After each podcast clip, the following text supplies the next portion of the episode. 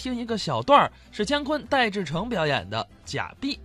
我们好多的网友都知道，姜昆搞了五年的中国相声网，大有好处。有什么好处啊哎？呦，这相声网，嗯，全国的可以说全世界的喜欢相声的网友都跟你联系。哦，啊多了个平台。哎，发 email 哦啊，有的人直接的，啊直接语言通话。哦，啊，有个朋友问我，啊嗯，姜昆啊，问你个问题，什么问题啊？我教你怎么说相声行不行？怎么着？网友教你说相声？有老师，那我们欢迎啊！你会说一分钟的相声吗？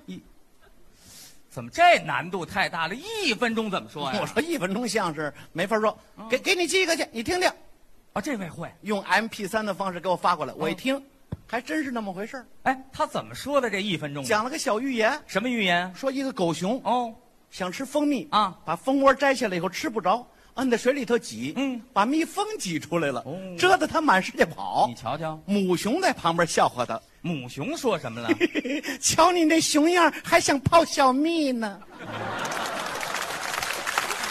北京的网友不乐意了，北京的网友怎么了？这算什么精彩的？啊我这儿有比它更精彩的有比这个还好的？讽刺题材，他讽刺什么呢？讽刺现在的社会不良现象。哦哦，有那不法分子啊，制造假钞，就印那假币，在家里头印。这是犯罪的事儿。啊，印着印着没留神，印出一张十五块钱一张的来。这个，反正这位这手艺也是差点我儿，说这这玩意儿怎么使啊？这个没这种面值你花不出去。坏人有坏法子。他怎么想的？我呀，我不在城里使，你打算？我上郊区，就我骗农民去您瞧瞧这想法，啊！